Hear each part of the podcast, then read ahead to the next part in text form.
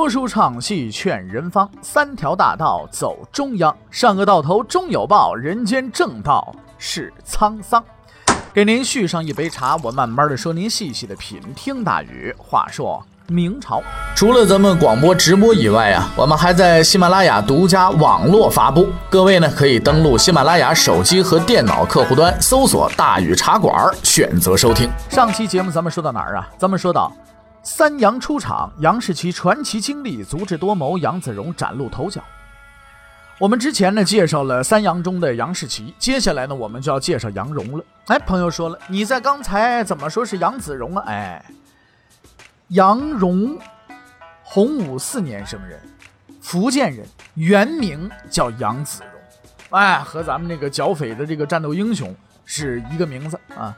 他虽然说这个杨荣呢没有深入虎穴剿灭土匪的壮举，但是他这个大智大勇呢，却着实可以和。这个咱们这位战斗英雄杨子荣呢，呃，相比啊，大虎上山那位，和杨士奇不同啊，杨荣呢小时候没吃过那么多苦啊，家里环境不错的他呀，走的是读书应试做官的这条路。建文二年，他考中进士，由于成绩优秀，被授予编修之职，哎，就是所谓的翰林。建文帝时代，翰林院呢可谓是书呆子云集之地，这也难怪，毕竟掌权的就是黄子成、方孝孺、齐齐泰那样的是吧？所以呢，上行下效也是很正常的。然而后来的事实证明啊，杨荣这位优等生和他的那些同事们是有很大的不同的。他实在啊不是个书呆子，而应该算是一位心思缜密的谋士。和杨士奇一样，这个足智多谋的人也是在永乐时期才被重用的。但他飞黄腾达的经过却很有点传奇色彩，因为他凭借的不是才学，而是一句话。建文四年，朱棣终于打败了顽强的南军，进入京城夺了皇位。现在他只剩下一件事要办，就是登基了。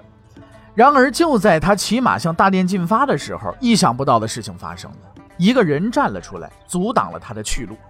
这个人就是杨荣。由于当时情况还比较混乱，敌友难分，难保某些忠于建文帝的大臣不会玩类似啊这种荆轲那样的把戏，是吧？周围的人十分紧张，而朱棣本人也是大为吃惊的。但他不会想到，更让他吃惊的还在后边。杨荣竟然对朱棣说了：“说你啊，你现在不该进宫即位，笑话，不该进宫即位。我打了那么多年仗，装了那么长长时间的傻，我还装精神病，死了那么多的人，我不就为这皇位吗？”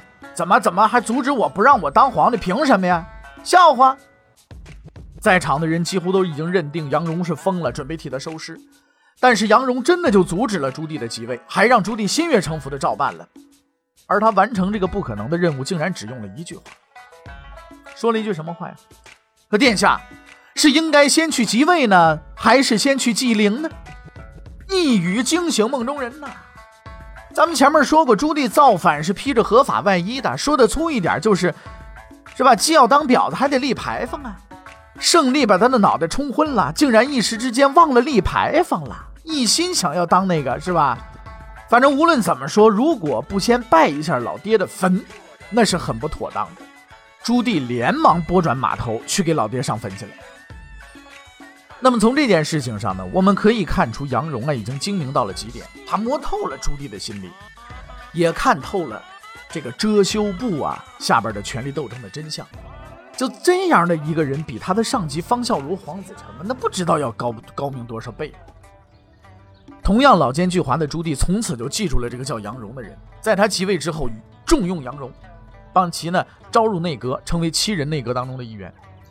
当时的内阁七人都是名满天下之辈，而在他们中间，杨荣啊并不显眼。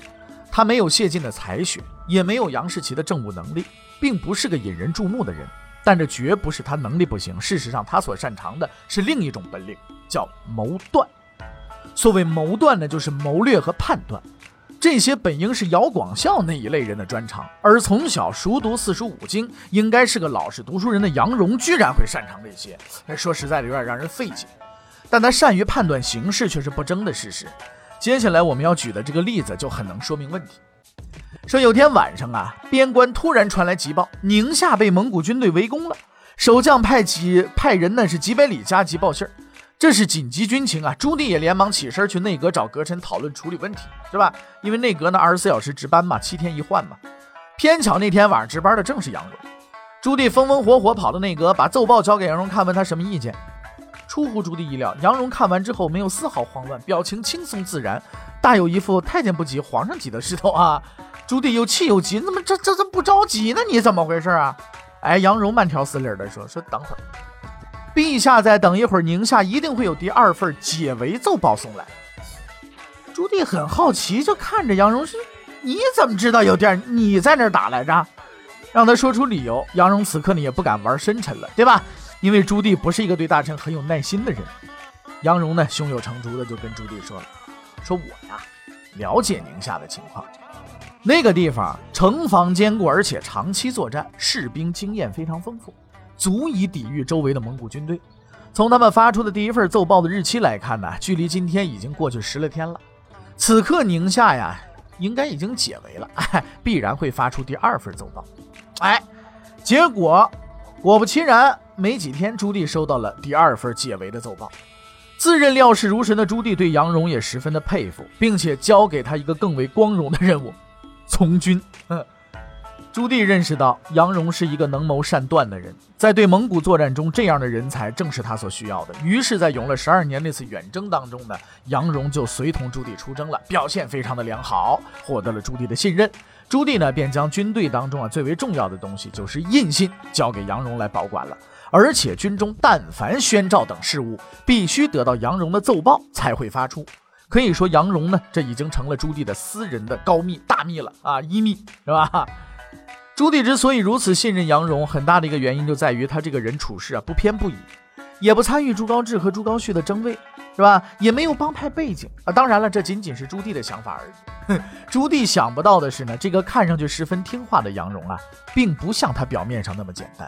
朱棣将印信和奏报之权授予杨荣，只是为了让他好好干活。然而，这位杨荣呢，却利用这一便利条件，在关键时刻做了一件关键的事情。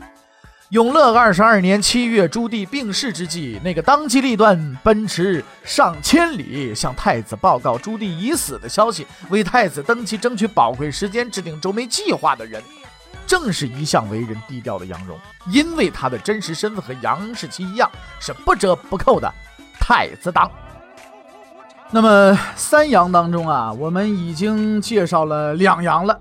哎，那接下来呢，我们就得介绍这个第三杨。这第三杨是谁呢？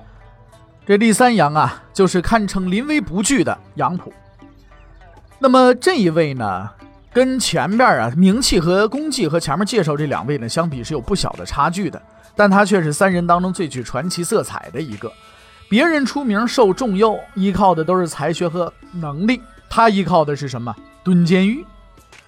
杨溥洪武五年生人，湖北石首人。建文二年中进士，那是杨荣的呃同班进士啊。更为难得的是呢，他也被授予编修了，又成为了杨荣的同事。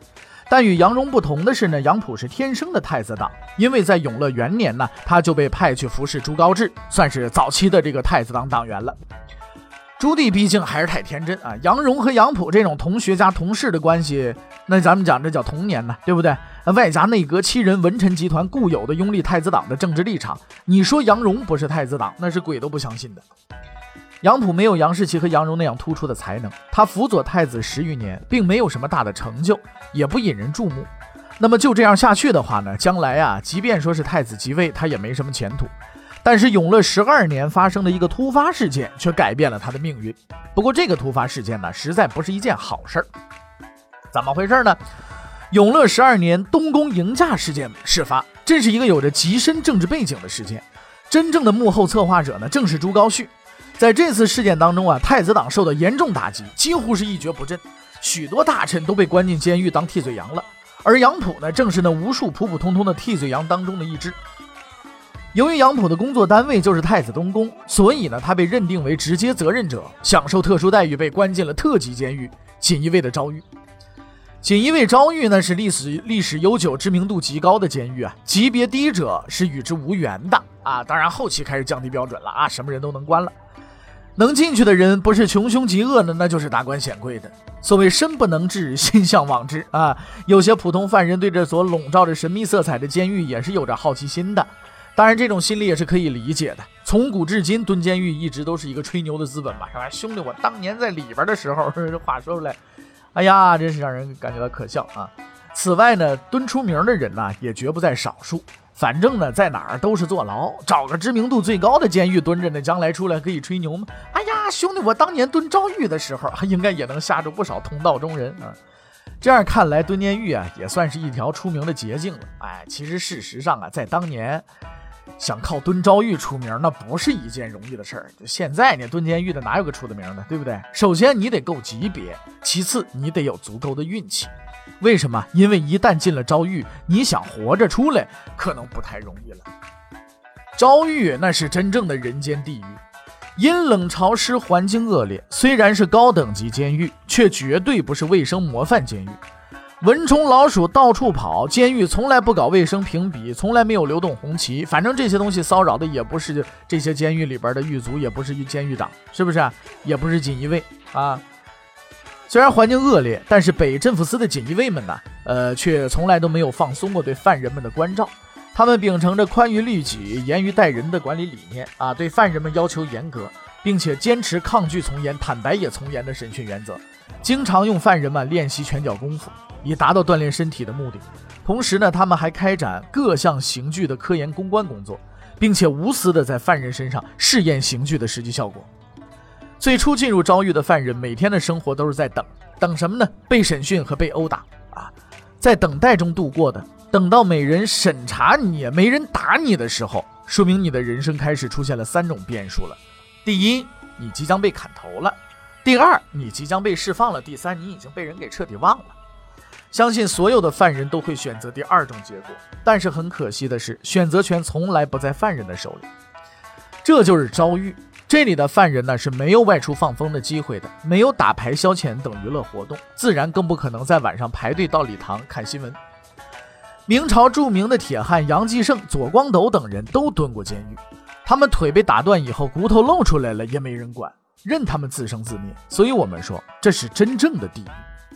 杨浦进的就是这种监狱，刚进来的时候呢，总是要吃点苦头。咱讲着讲着，呃，已经悠久传统的杀威棒，这是必须得打的，对吧？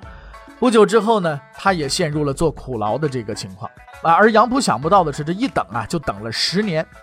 更惨的是，杨浦的生命时刻都笼罩着死亡的阴影。东宫迎驾事件始终没有了结，而朱高煦更是处心积虑要借此事彻底消灭太子党。在这种情况之下，杨浦随时都有可能被拉出去砍头，是吧？而且杨浦却以一种谁也想不到的行为来应对死亡的威胁。各位朋友们，想一个问题。如果说你明确的知道明天你的生命就要结束了，你却无能为力，那么你会干点什么呢？很多人在这种情况下可能写写遗书啊，吃顿好的，把以前没玩的都补上。更多的人呢，可能是怨天尤人，抱怨老天爷怎么这么不公平，是不是？这些都是人的正常反应。可是杨浦奇就奇在他的反应不正常。明天就可能被拉着去砍头，他却仍在读书，而且是不停的读，读了很多书，这点就让人有点不可理解了，是吧？在那种险恶的环境下，性命随时不保，你读书有什么用啊？可这个人却浑似坐牢的不是自己，每天在散发恶臭、肮脏潮湿的牢房里，却如同身在自己书房里似的，不停的用功读书。他的自学行为啊，让其他犯人很惊讶。到后来，连看守他的狱卒都怀疑是这个人啊，这个别不是什么装疯卖傻的方式吧？是不是精神不正常啊？他的这种举动呢，也引起了朱棣的注意。有一次，朱棣啊，就突然想起他来，就问了一句啊，问说杨浦现在干什么呢？哎，幸好不是问杨浦尚在否 啊。大臣们告诉他，这杨浦在监狱里边每天在那读书呢。啊，朱棣听到这个答案之后呢，嗯，沉思良久，向锦衣卫指挥使纪纲下达了命令。说务必好好的看守杨浦，不能出任何问题。咱们前面说过，朱棣呀是很有水平的领导，这种水平就体现在对人的认识上。他很清楚杨浦的境况和心理状态。然而就是在这样的情况下，杨浦却能视视死如归，毫不畏惧，那不是伪装的，那伪装也装不了那么长时间，所以这是很不容易的。很明显，这个叫杨浦的人心中根本就没有害怕这两个字。自古以来，最可怕的事情不是死，而是每天在死亡的威胁下等死。不知道死在什么时候发生，只知道随时有可能发生。这种等死的感受才是最为痛苦。杨浦怕死吗？不怕死，他也不怕等死。那这样的人还有什么可怕的呢？这不是人才，什么是人才？哎，就是因为这个原因，朱棣才特意让人关照杨浦。他虽然不愿意用他，但是却可以留给自己的儿子用。当然，也多亏了朱棣的这种关照，杨浦才能在诏狱当中度过长达十年的艰苦生活，最终熬到了刑满释放，光荣出狱，并且被明仁宗委以重任，成为一代名臣。那么，关于三杨的传奇经历啊，我们就先说到这儿啊。不知道各位朋友们是不是了解？通过这三位的这个人生经历，你可能会了解到这么一句话，就是在这个世界上要混出头，实在是不容易。之所以我们要介绍三杨的经历，不但因为他们将在后来的明代历史中扮演重要角色，更重要的是呢，他们都参加了那场惨烈的皇位之争，并且担任了主角。以上的内容不过是参与这场斗争演员的个人简介，接下来我们可就要开始来讲一讲这生死相搏的残酷搏斗了。朱高煦啊，一直是不服气的。为什么不服气呢？很容易理解。你看，他长得一表人才，相貌英俊，而且有优秀的军事才能。那相比之下，自己的那个哥哥不但是个大胖子，还是个瘸子，走路都得人扶，那更甭谈骑马了。那不就废人一个吗？哎，可是偏偏就这么一废人，将来还得当自己主子，谁让人家生得早呢？自己也不是没努力过，靖难的时候拼了了老命为父亲的江山搏杀，数次的出生入死，却总是被父亲忽悠。虽然得了一句免治世子多疾，但是呢，这话可没下文啊。干了那么多的事儿，却什么回报都没有。你说朱高煦这心里能好受吗？肯定不好受。哎，他很愤怒，后果也很严重。他恨朱高炽，也恨自己那说话不算数的爹。那怎么办？想做皇帝，只能靠自己了。不择手段，不论方法，那也得把皇位抢过来呀。那么朱高煦都用了哪一些手段来抢夺皇位呢？欲知后事如何，且听下回分解。